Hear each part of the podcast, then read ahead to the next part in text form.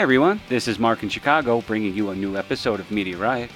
In movies, we take a look at Thor The Dark World. In music, we look at the busy fall release schedule with reviews of new albums from The Arcade Fire, Korn, Sleigh Bells, Panic at the Disco, Avril Lavigne, and Katy Perry. Plus, a quick look at Christopher Titus's new stand up show out on the road now. Here we go!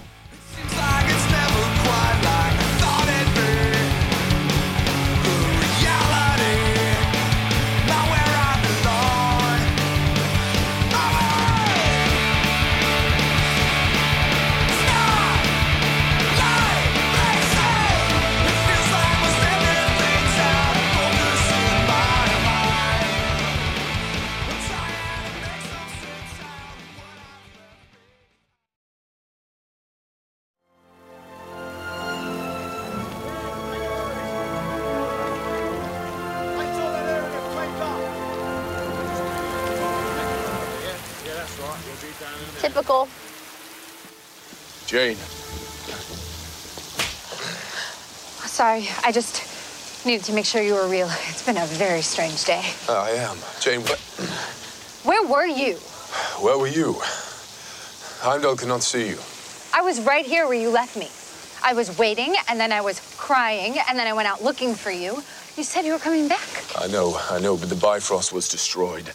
The Nine Realms erupted into chaos. Wars were raging, marauders were pillaging. I had to put an end to the slaughter. As excuses go, it's not terrible. But I saw you on TV. You were you were in New York. Jane, I fought to protect you from the dangers of my world, but I was wrong. I was a fool.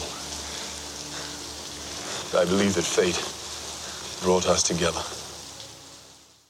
Thor returns in Thor. Hold on. Thor returns in Thor The Dark World. Eh, Yeah, that's better. Okay. Thor, Odin, Jane Foster, and the rest of the gang are back in a post Avengers the movie world. Thor 2 picks up where the Avengers left off, with Loki in chains, the Tesseract back in holding, and Thor and his warring buddies at the beginning of this film returning order to the Nine Realms. Earth is one of the realms because Asgard lost control of them after the Bifrost Bridge was destroyed in Thor 1. Now, the thing is with these superhero movies, it's not the overall plot that makes these movies work, it's in the details. The overall plot for Thor the Dark World is the Dark Elves, led by Malekith, seeks an ultimate evil weapon known as the Ether. It's this red glowing cloud thing that will superpower Malekith and give him the ability to turn out the lights for the Nine Realms. They like darkness, hence why they are called the Dark Elves. Will Thor and his crew be able to save the universe? Well, you gotta see it to find out. But let's go into the important parts of the movie, like how hot Kat Dennings is. Yeah. Okay, okay. The the other details. Alright.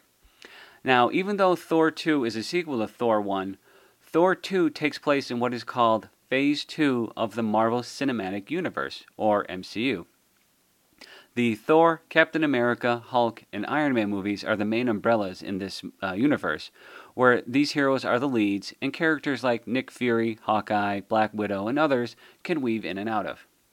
In Phase 1, we got Iron Man 1 and 2, The Incredible Hulk, uh, 2003's Hulk is not included, Thor, and Captain America the First Avenger. And this was capped off with the Avengers movie.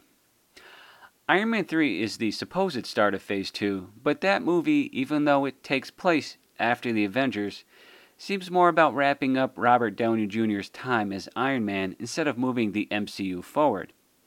Thor 2 has the feel of picking up where the Avengers left off, since the Avengers movie was mostly pushed along by the events that happened in Thor 1. Now, why am I going into all of this? Well, all of these movies are tying closer and closer together. You don't have to see Iron Man 2 to understand Thor 1, but it helps.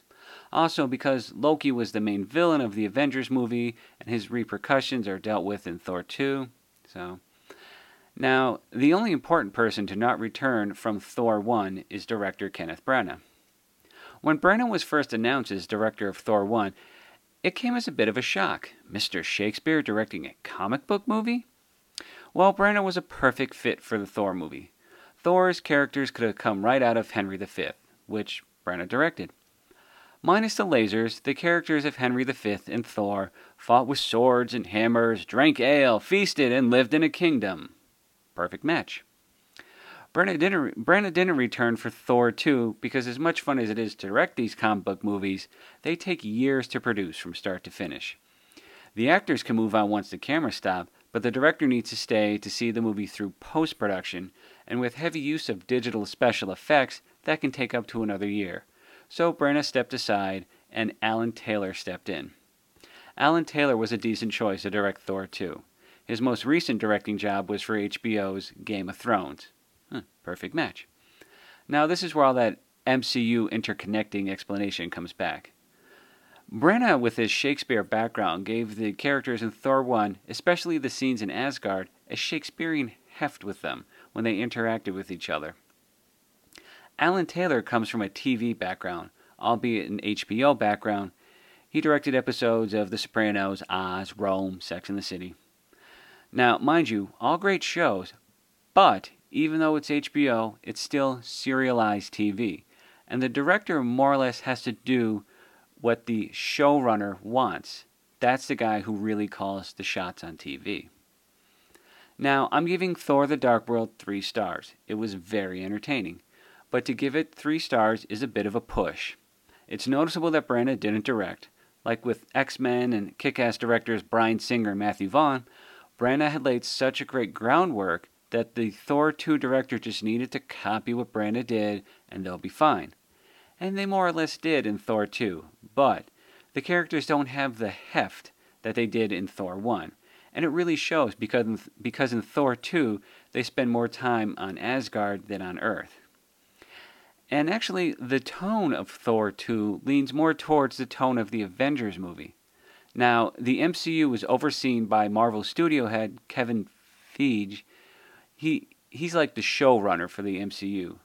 But Joss Whedon, who directed the Avengers and has done uncredited work uncredited work on almost all the MCU movies, he actually seems to be setting the tone for the MCU u- universe. I'm excluding Iron Man 3 because once again that was more about Downey's swan song for solo Iron Man outings. So, the way the characters spoke in Thor 2 was more jokier, more modern, like in Avengers 1 than in uh, uh, Thor 1. Thor and Loki weren't calling each other dude, but they came close. So maybe for Thor 3, that's not a spoiler by the way, that's just obvious. Branagh should come back for at least as the screenwriter. The other thing I would like to point out is the special effects. I found them to be pretty dang cool. Since the Avengers made a billion and a half dollars, the studio can throw just stupid amounts of money at these MCU movies. Now, I mention these special effects because beyond Asgard looking really cool with all the other effects and battles, there's the invasion of Asgard and the enemy ships bearing down on Asgard and they slalom between the buildings. And it strongly reminded me of the ending of Return of the Jedi, with the rebels making their final run on the Death Star. Now, I'm not a huge fan of digital effects, but this little battle sequence of Thor 2 actually carried some thrills, like the ending of Jedi. Oh, also, I didn't see Thor 2 in 3D, thankfully, because it's a dark movie. Hell, the movie is called The Dark World. Oh, and the last thing I'd like to mention is the love story between Thor and Jane Foster. It seemed a little more believable this time around, but the longing that Sif, that's Thor's pretty much only female buddy, the longing that she gives off, and the subtle sexual tension between Sif and Thor could melt the Bifrost. I know in Thor comics, Thor is supposed to be with Jane Foster, kind of a Lois Lane, Clark Kent, Superman thing, but I still think Sif and Thor would be a great match. So go see Thor: The Dark World. It's it's great entertainment. The effects are grand. The acting is good. When you have Anthony Hopkins, Rene Russo, Christopher Eccleston as Malekith, and Tom Hiddleston as Loki, you'd love to just see uh, more scenes of the of these guys interacting. You'll have a great time on a Saturday night. Oh, and, and man, Kat Dennings is hot. Tear me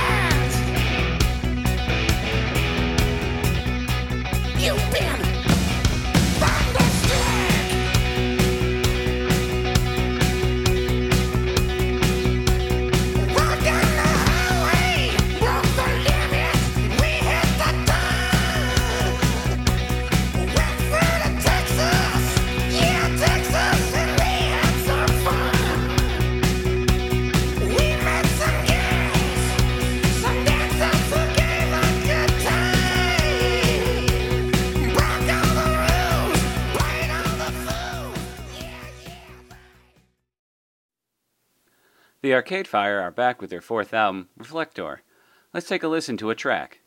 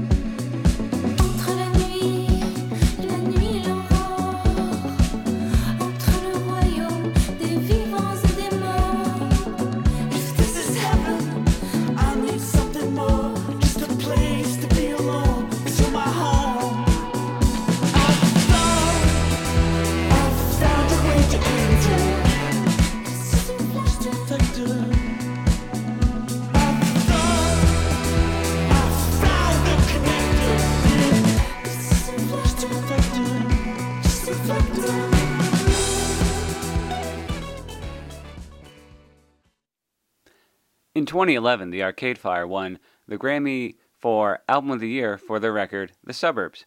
A surprise win, seeing as the Grammys are 99% of the time out of touch with modern music and artistry. The year before the Arcade Fire won, Taylor Swift won Album of the Year. The Grammys award artists for record sales, or are used as a Lifetime Achievement Award for artists whose best work uh, is behind them. They did come close to properly awarding artistry before, with awards for Adele, Outkast, Dixie Chicks, and uh, U2's The Joshua Tree. Now, since no one in the quote unquote mainstream knew of the Arcade Fire before the Grammys, even though they were selling out huge venues and were everywhere, like SNL, Letterman, Coachella, their moment in the mainstream limelight was brief, and then people went back to listening to Taylor Swift. This meant the Arcade Fire were able to float back into the indie world and not worry about the pressures of the follow up album. Now, was The Suburbs the best album of the year for the year it won? Sure, pretty much anything the Arcade Fire does is wonderful. Now, eh, yeah, because even their weak material is better than most bands' best material. Shine down, go back. Was The Suburbs the Arcade Fire's best album? No. It will probably always be their first album, Funeral. Of the three albums the Arcade Fire had released to that day, The Suburbs was their weakest. It had a couple of excellent singles like Ready to Start and Month of May. Those will always be played in concert, but as a whole, the album was weak. At 64 minutes, it lost steam around the 40 45 minute mark. I could never listen to it all the way through. I think the album's inspiration, the suburbs that brothers and bandmates Win and Will Butler grew up in, was not enough to fill an entire hour. Now, uh, here we have Arcade Fire's Arcade Fire's latest album, actually a double album, clocking in at 76 minutes, Reflector, with uh, a K instead of a C. Oh, oh man. Oh wait, it's 76 minutes. It's longer than their weakest album. Oh man, will this bore us to sleep? No, no, no, no. This is some of the strongest material as a whole the Arcade Fire has released. Let me put it this way the title track and first release single, Reflector, is the fastest seven and a half minute song I've heard all year. The album's roots are based in a trip band members Win Butler and his wife Regine Chassagne took to Haiti, and Win was influenced by the Haiti uh, Haitian native style of music, rah-rah music. Also, Win cites the 1959 film Black Orpheus as an influence. Um, Orpheus was a musician, poet, and prophet in ancient Greece who had the ability to charm all living things, even stones, with his music. He's also known for his attempt to retrieve his wife, Eurydice, from the underworld, and his death at the hands of those who could not hear his divine music. Uh, uh, this is covered in the songs Awful Sound, Oh Eurydice, and It's Never Over, uh, Oh Orpheus. Also, the album's artwork features an image of Rodin's sculpture of Orpheus and Eurydice. And, wait, wait, and finally, Win also found inspiration in Soren Kierkegaard's essay, The Present Age. Uh, yeah, yeah, I, I- had to look up what the present age was, and when I read it, I don't know how it works into the album, but hey, you know what? Whatever get those creative juices flowing, hey, go nuts.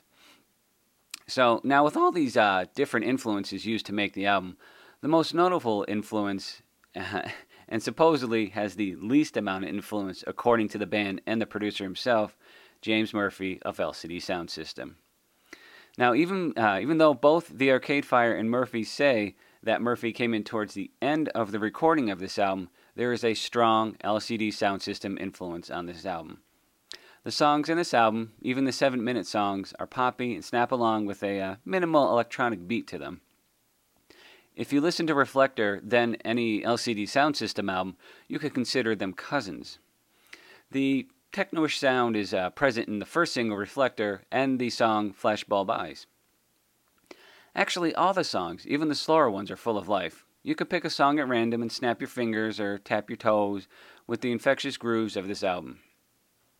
I also want to point out that, alright, I've said this before, and I'll probably be saying this for the next 10 to 20 years. Most indie bands early on might have been heavily influenced by the Velvet Underground, but seriously, since the early 80s, I think more bands have taken more influence from the Talking Heads, or they've just flat out ripped them off. Looking at you, clap your hands, say yeah. The rah rah music and the Caribbean beats and tempos call, calls back to the Talking, Head, uh, Talking Heads album Remain in the Light. So, with all these uh, ingredients in the pot called Reflector, you end up with a three and a half star hearty meal of indie rock. Are they still indie after winning a Grammy for Album of the Year? Eh, hmm. Win Butler said the band was originally aiming for a short album, but ended up with a double album. He's quoted as saying, Uh oh, I think we screwed up making a short record. Splitting it over the two halves enables you to get into the into the different worlds of the records. I take away uh, from that as you don't have to listen to the album in its entirety. It's not like uh, Pink Floyd's The Wall. I listened to Reflector all the way through, and it does drag uh, if you listen to all 76 minutes, but I don't think the Arcade Fire intended for the listener to do that. So go pick up Reflector. You'll be listening to one of the best albums of the year. Maybe not Grammy worthy, but what does the Grammy know? Last year they gave Best Album of the Year to Mumford and Sons. Grammys. Support money, not art.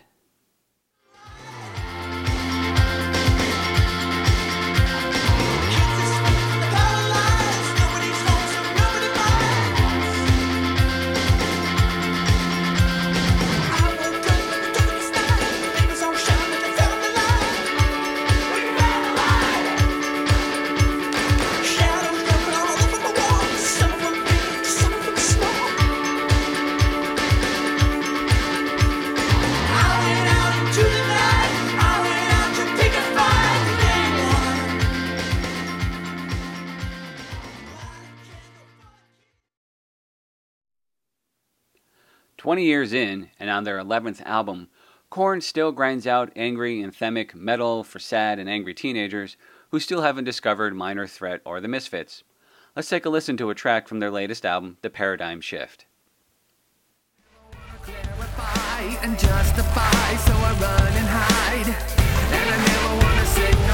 I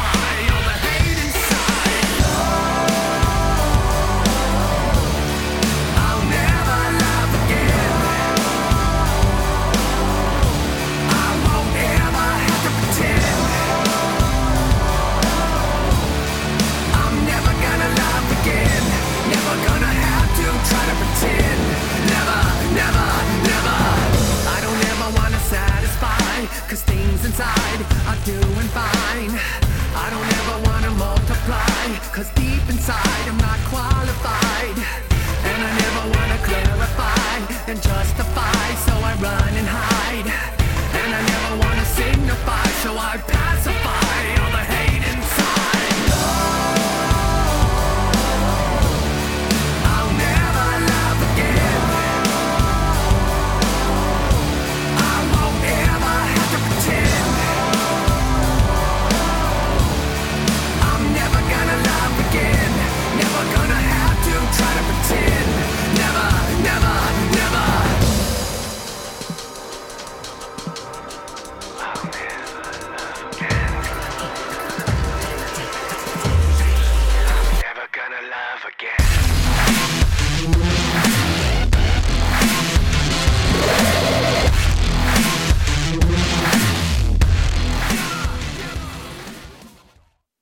Now, this needs to be said before we continue.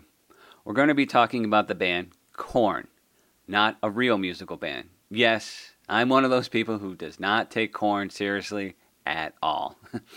this is the band that tried to make Nick Nack Paddywhack Give a Dog a Bone angry and met- angry and metally. So remember, we're talking about Korn in their Korn universe. Okay, so all right. So the paradigm shift brings the return of founding guitarist Brian Head Welch uh, back to the band since leaving the band after the 2003 album Take a Look in the Mirror. His return, um, yeah, really makes no difference from their other albums, so let's move on from that. Now, as silly as it is, actually, Korn has had a pretty epic run. Uh, so, you know, pretty much anyone under the age of 50 can name one Korn song. I've always gotten a kick out of Adidas. Now, Korn had its peak in the late 90s, early 2000s. They won a Grammy, Grammy, for metal performance and uh, music video in 2000 and 2003, respectively. Now, the main reason Korn never really had any real respect beyond their die-hard fans is that they write angsty lyrics that even Trent Reznor would tell them to grow up and get over it. Korn made famous not the nu metal sound, which is what they are usually categorized as, but the angry, angsty, because you don't get me, stop picking on me lyrics, like in their songs Clown, Faggot, and Blind. And the No Daddy, Don't Touch Me lyrics with songs like Daddy and Shoots and Ladders. Now, lead singer songwriter Jonathan Davis has had issues with drug abuse and depression, you know, the usual checklist of why you might be a sad and angry teenager, and he found his release through the band Korn. Now, Teen Angst makes great fodder for metally songs, but on top of just some crappy lyrics, the music from Korn has always been not metal enough to get, you know, like Slayer or Terror fans on board. And um, also, as much as as Korn says they're keeping it real, when they brought on the Matrix producing team, known for producing and writing songs for Britney Spears, Avril Lavigne, and Jason Mraz, yeah, they gave up on keeping it real, yo. Now, their albums have sold hundreds of thousands, but like supposed Miley Cyrus fans, I can't ever find a person who actually owns one of their albums. Now, their last album, The Path to Totality, I found kind of interesting, though, in a Korn way. At that point, guitarist Head and drummer Dave Silveria had been kicked out of the band. And, you know, from what you read in the news, you know, pulled together from clips or whatever, it mostly led back to the remaining band members just being dicks to Welch and Silveria. So, now an official trio after 15 years, what are the remaining Korn guys to do? Well, alright, I'll always give Korn this one props, even in the real music world.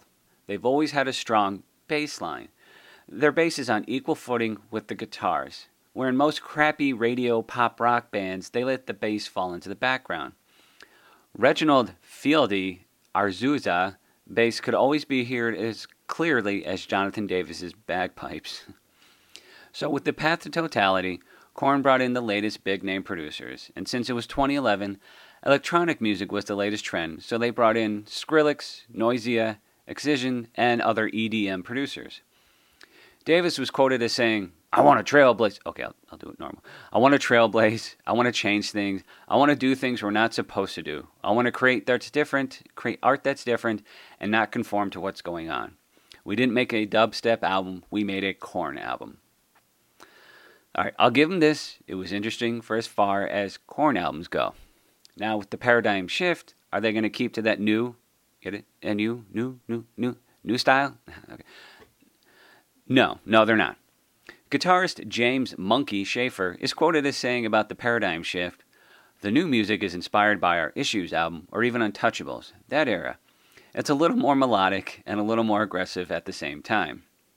Head added, The end product is a really good mix of old Korn mixed with some new elements. It's got a fresh new Korn 2013 sound. No, actually, no, no, it doesn't. It's actually a huge step backwards for Korn.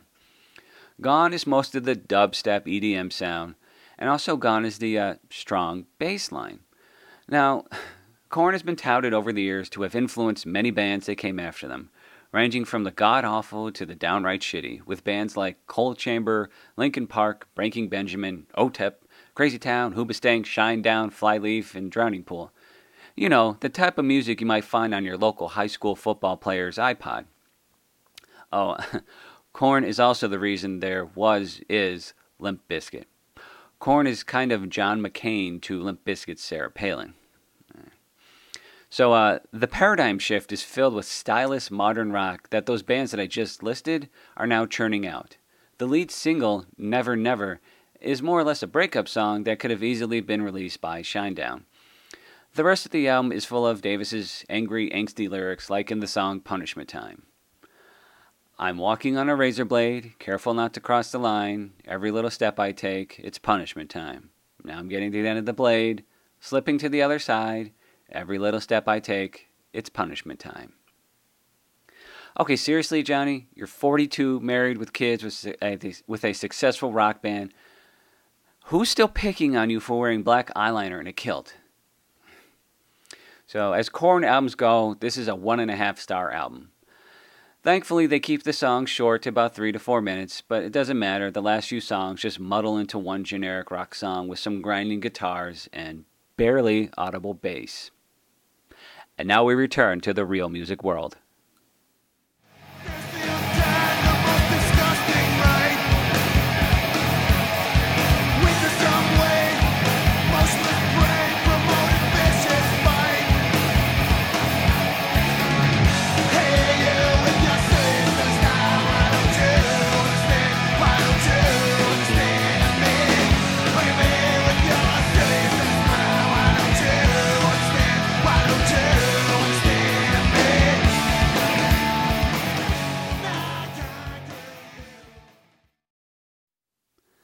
Sleigh Bells return with their third album, Bitter Rivals.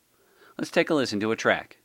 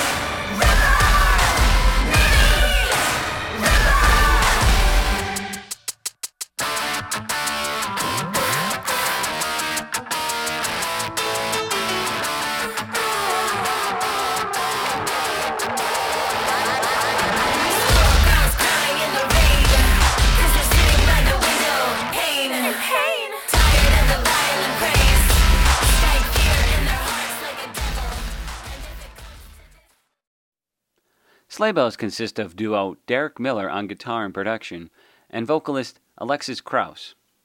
Jason Boyer is a touring member on guitar, while the rest of the music is pre programmed synth beats. For live performances, it's just the duo, sometimes the trio, and a wall of speakers. Very Pantera esque. Sleigh Bells has pretty much been off and running from the start with their dance punk style of dance beats and grinding guitars. This is actually a pretty easy album to review. I'm going to say this up front. I very much like Sleigh Bells. It's just that over three albums now, nothing has changed. And you know what? That's the most impressive part. It's the same style, but incredibly uh, listenable. Kind of like uh, ACDC. Sleigh Bells has a specific sound they love and have been able to make it sound fresh and new over three albums. You can more or less take one song from one album and place it in another album and not really notice a difference. Is that a bad thing? Well, not if, not if you're ACDC or Sleigh Bells. Do you like their sound? Well, then get this album. Are you new to Sleigh Bells? Well, then get this album. Should you get their old albums after getting Bitter Rivals first? Well, that depends on how much you liked it. If it 100% won you over, well, then yes. If you're on the fence about it, Listen to the other albums at least once. You know, because now remember, nothing changes, but yet in a good way. I'd like to talk about the lyrics on Bitter Rivals, but I'm going to say it. I have no idea what Krauss is talking about in her lyrics. To me, personally, they're just too random. But the other thing is, too, Krauss only sings in two styles breathy to the point of inaudible, or like you're listening to her on the receiving end of a walkie talkie. There's so much static that it's almost inaudible. So it, it almost, you know, it doesn't matter what she says if you, you know, can't understand her. So in the end, like other like the other albums, Bitter Rivals get 3 stars. All of their songs make you want to dance or at least, you know, nod your head. Derek Miller is a talented musician, pretty much creating the entire Sleigh Bell sounds, but one of these days, Krauss is going to have to sing so that we can understand her. But for now, because uh, Sleigh Bells is a dance first, rock second, and like most dance songs, the lyrics are secondary, secondary to shaking your ass, so it works. ACDC never really needed to change their sound because you could understand Bon Scott or, or Brian Johnson. Sleigh Bells could become stagnant, albeit the danciest stagnation you've ever heard.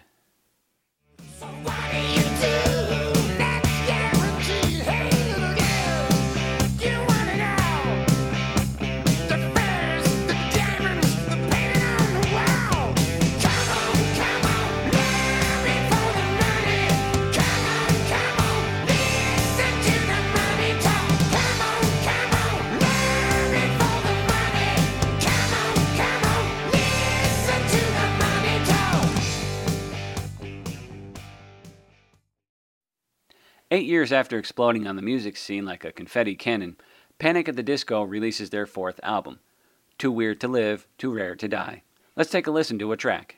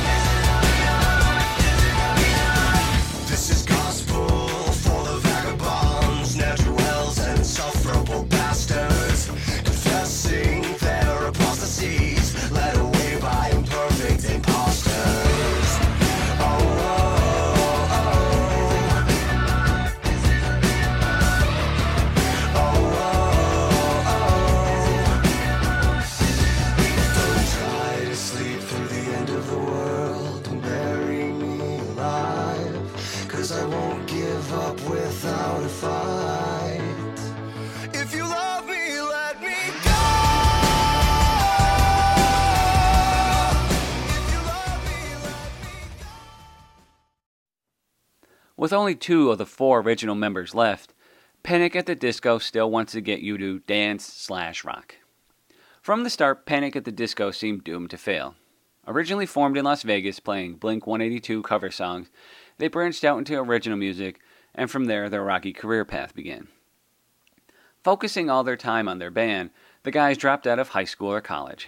Through blind luck and chance, the guys on a whim sent a link with their demos to Pete Wentz of Fall Out Boy, who made them the first band he signed to his vanity label, Decaydance Records. So, with three demo songs and zero live performances, these guys were going to be marketed as the next big thing. They lucked out again when their debut album, A Fever You Can't Sweat Out, turned out mm, not bad, and it went platinum. They next took to the road. I caught them on their first tour. Uh, the band put on a cabaret circus style show. You know, dancers, mimes, goofy shit like that. They also had that god awful band, the Dresden Dolls, open for them. I don't know what happened to them. Thank, oh, oh, thank God they're gone. I was backstage talking with the dancers when you could hear the guys from Panic at the Disco running around being pretty embarrassingly immature. The best way to describe them is those theater kids from high school who don't know the difference between what's fun, acceptable funny on stage and in reality. Panic might have had some decent musical chops, but they had a lot of growing up to do. And grow up fast and hard they did. The following years for them consisted of mixed responses to their albums Pretty Odd and Vices and Virtues, accompanied by drug use and bandmates leaving. It almost seemed like they were going to break up, but lead singer Brendon Urie and drummer Spencer Smith soldiered on. Now, a big attention getter for the band is the style changes from album to album. Fever had a cabaret sound, Pretty Odd a Beatles sound, and Vices and Virtue, um, I guess it was a radio rock sound. What does Too Weird to Live, Too Rare to Die bring? Well, thankfully, the longest title on this album is the title of the album. They dropped that childish, super long names for their songs, like the only difference between martyrdom and suicide is press, co- press coverage. Having literary titles alone uh, doesn't didn't make their childish lyrics more thoughtful or mature. It just showed them trying too hard to be clever and smart. Too Weird to Live actually brings you songs that Fall Out Boy rejected. Brendon Urie here sounds like a knockoff of Patrick Stump, which makes no sense because Patrick Stump's whiny yelp gets grating after a few songs. Yep, the melodies, the lyrics, the vocals either sound like Fall Out Boy, or if they had just a little more keyboard, they could have been Cobra Starship songs, or worse, just generic radio rock. Brendon Urie is trying to grow up here, and a lot of the songs deal with regrets. Most of these regrets are about how he's treated girls. Treated, mind you. He's married now, and I think the song The End of All Things, due to his lyrics, is about his wife. And his wife must be a great girl to keep him a one woman man because he compares his love of the ladies to an addiction to cigarettes in the song Nicotine. But does it really matter what he sings about, be it girls or his hometown of Las Vegas in the song Vegas Lights? Because if you want to hear that Fallout Boy sound, go listen to Fallout Boy. Panic at the Disco got its start playing Blink 182 cover songs, but if they formed today, they'd be playing Fallout Boy cover songs. This is seriously a one star album. It's well produced, and the multitude of instruments used on this album is nice, but to what end? Brendon Urie writes covers, not originals.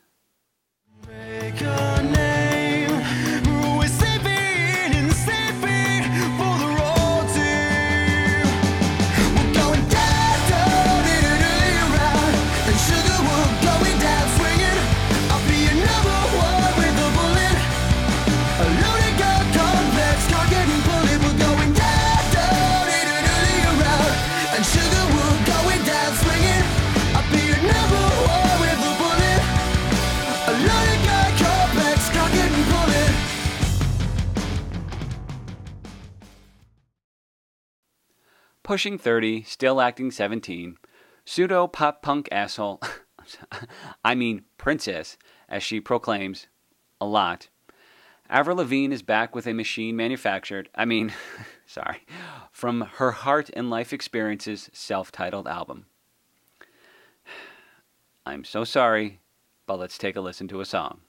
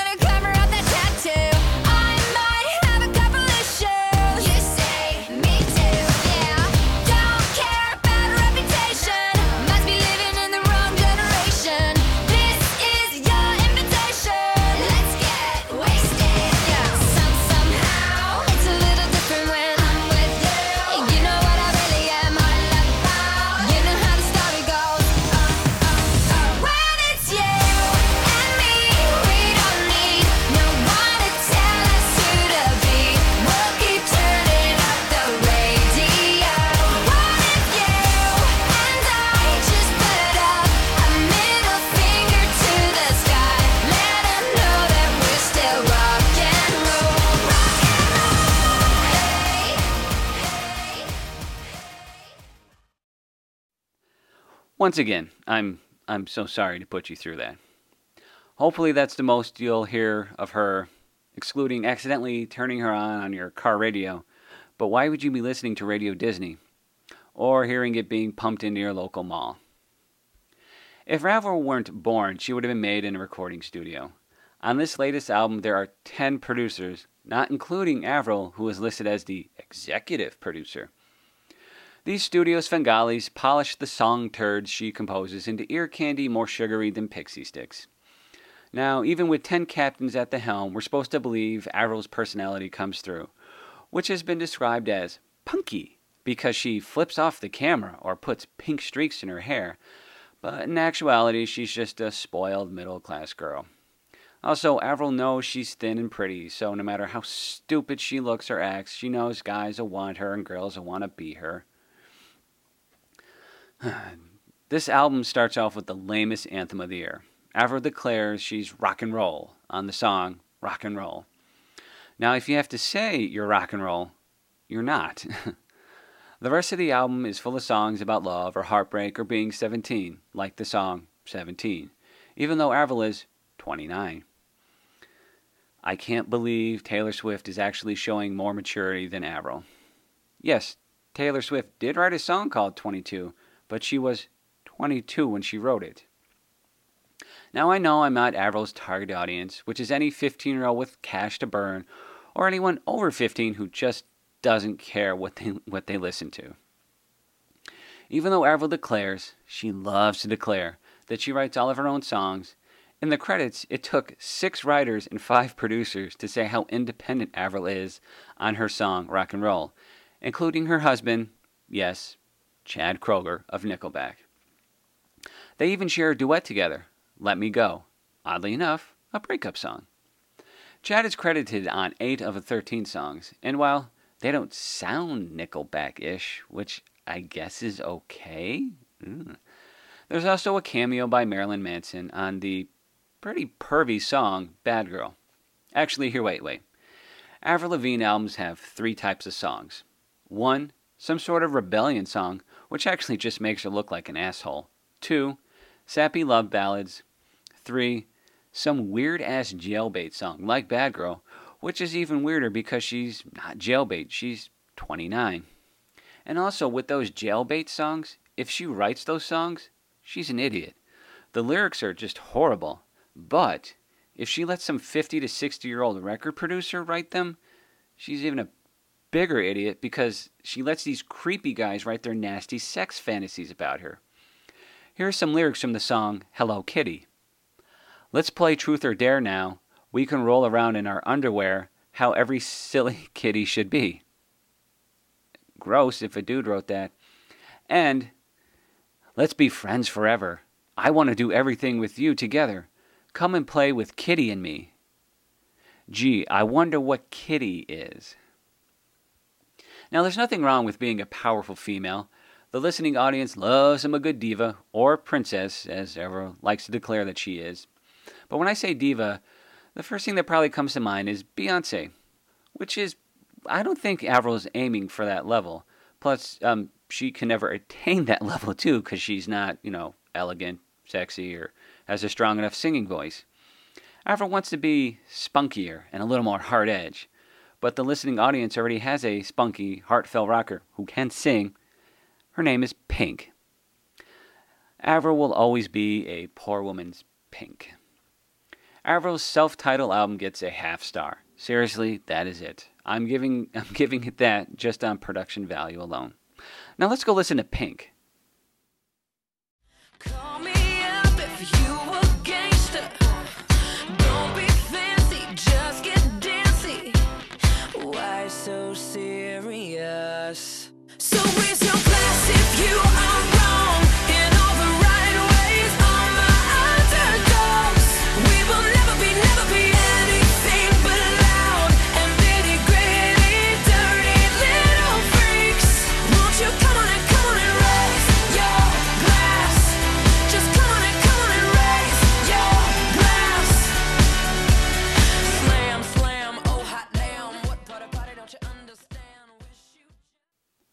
Out with her latest album, Prism, Katy Perry deals with her divorce from actor comedian Russell Brand.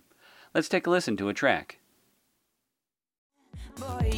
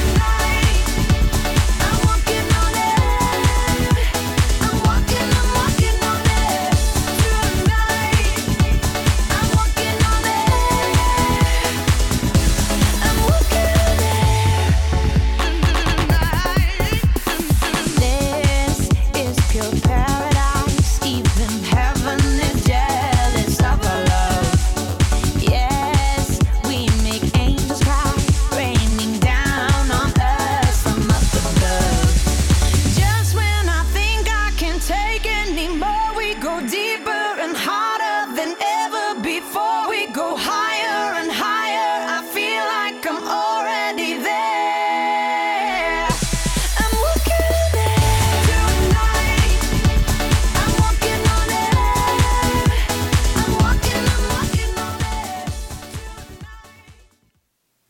From the start, Katy Perry said this album was going to be about her divorce from Russell Brand, which means on Prism we're going to get a darker Katy. Well, not Korn darker, but darker for Katy Perry. Uh, the is about as dark as sitting in the shade under a tree on a sunny day, darker. The album is obviously divided into two parts. The first seven songs are in the frame of Katy's girly, you know, G R R L Y, girly, girly power. The first single of the album sets the tone for these first seven songs. Now, I know you've heard the single Roar because you have ears. And either you've turned on a TV or radio, or, you know, more or less, you, you stepped out your front door. If the song were played to ad nauseum before the release of the album, it wouldn't have lost some of its punch as being a fun, upbeat, feel good song. Yes, it's at Disney level, but a really good Disney level, like songs from The Little Mermaid or Beauty and the Beast. And pr- and because it's pretty much asexual in its lyrical content, it's okay to be a guy and sing along with it. And sing along you're supposed to, especially with like the windows down, road tripping to a party or the beach. Now there are 10 producers listed for this album, including Katy Perry. Yes, Avril had 11 producers on her album, but where Katy's people give you the best Olive Garden meal you've ever had, Avril's people gives you what happens when 11 blind monkeys fuck a coconut. The two driving producers on Prism are Dr. Luke Martin, or Dr. Luke and Max Martin. Between these two guys, they've crafted uh, the Billboard top 10 singles for the past decade. If you've heard it on American Idol, they've probably had their hands on it somehow. Yes, these guys work in radio pop, but I don't care if you're some cigarette smoking hipster band who just moved to Brooklyn, you would kill to have the ability to write hooks like these guys do. Oh, on a side note, Dr. Luke and Max Martin have produced Avril Lavigne songs, but when your head chef is Avril, uh, you get a monkey fuck coconut. Now, Prism, the first part, this first seven songs, is a solid three stars. The songs are like dopamine injected right into your ears. They're not breaking ground, they just want you to dance and be happy. What I liked about these first songs is the variance in them. Okay, yes, Roar is famous for copying Sara Bareilles' song Brave, but you know what? That song style template has been used by Radio Pop for the fa- for the past 15 years now. But you know what? the truth about Roar and a few other songs is that Katy Perry is copying Katy Perry to get that Katy Perry song. But you know what? It's a happy sound, so you, you kind of let it slide. Where that variance comes in is in songs like Legendary Lovers. Katy and her producers weave in Bhangra style music. It's a Indian India style uh, based music, so you know it's kind of a little sitar here and there. The song uh, "Birthday" is a disco song straight from the '70s that's just been unearthed. On the song "Walking on Air," uh, Katy has cited Cece Peniston's "Finally" and Crystal Waters' "100% Pure Love" as inspirations for the sound she was aiming for. Uh, the song is described as an early 90s inspired deep house Euro dance disco cut. So, in other words, they were just bringing 70s disco to the 90s. Unconditionally sounds like that Rachel McAdams romance moment. You know, the moment in the movie when she realizes, I do love you and we need to be together, and the music swells. It's corny, but you know what? Damn, it works. The song Dark Horse is just her, you know, rapper duet like California Girls, but supposedly a little darker. Okay, okay, once again, yeah, we're dealing with Katy Perry darker. The next two songs, This Is How We Do and International Smile, I think we're supposed to live vicariously through Katy, or at least someone like her, because she sings about rich people clubbing and then jet setting around the world to be a model. Yeah, that's a lifestyle I don't think her average listener has, but, you know, for her tween fans, it's fun fantasy listening. Here at the midway point, the album shifts into ballads, which isn't so bad, but, you know, all that creativity that filled the first half with the style changes and whatnot is almost totally drained. Almost all the songs, the last six songs, are in the same mid tempo beat. And all the songs are about love lost and regaining yourself. But seriously, for six songs in a row? Now, these songs, Ghost, Love Me, This Moment, Double Rainbow, and By the Grace of God, might work best parsed out as singles, but one right after the other, they just leave no mark behind. Now, yes, the first half just deals with girly power, but at least they spiced up the recipe. But you know what? On a positive note, Katy's Katy's ballads, they don't reach Avril's monkey fucked coconut level. That takes a special monkey to fuck that coconut. It's just that Katy's ballads lose their freshness as they go on. The second half of the album gets two stars. So, the two halves put together, Prism gets two and three fourths stars. Almost a perfect three if the second half wasn't so wishy washy. So, don't be ashamed. Put the first few singles on your iPod and then put them in your workout playlist or your cruising list. You won't be disappointed because Katy Perry and her producers don't want you to be. Dr. Luke and Max Martin are the endless bowl of breadsticks to Katy Perry's all you can eat pasta dish because it tastes good, but you can only handle so much. And in three years or so, when Katy releases her next album, I'll be ready for that Olive Garden level of pasta. Sugar.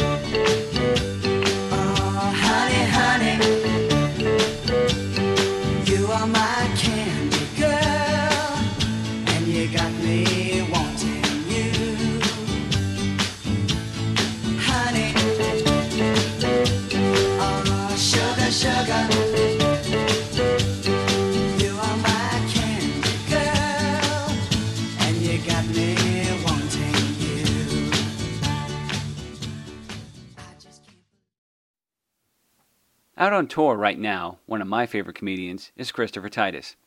His material about his super dysfunctional family has given him years of comic gold. It even gave him a sitcom on Fox from 2000 to 2002. Probably one of the best sitcoms about family dysfunction, up there with the early seasons of Roseanne and Malcolm in the Middle.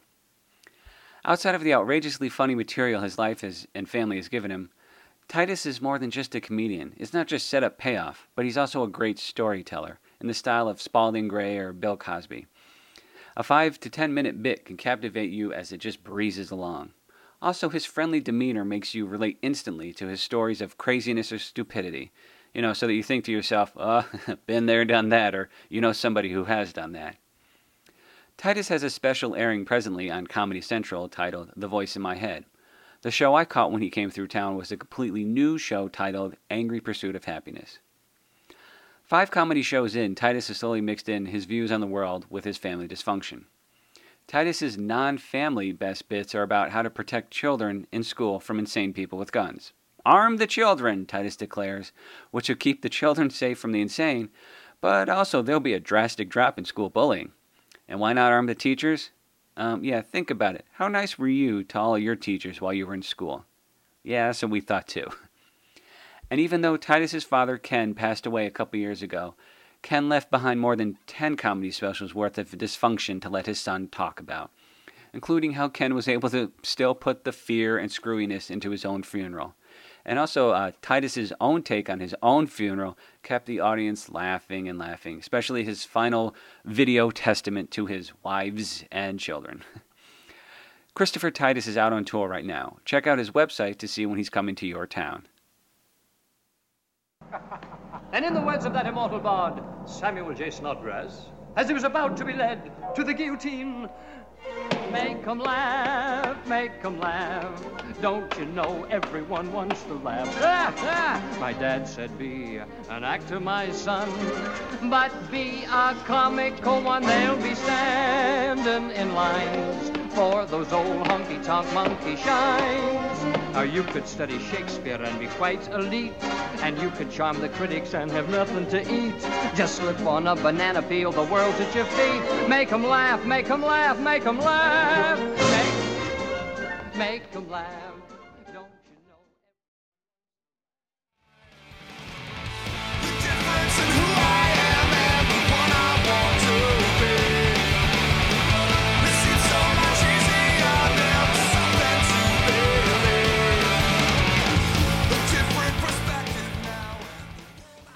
Everyone, I'd like to thank you for downloading or streaming this episode of Media Riot.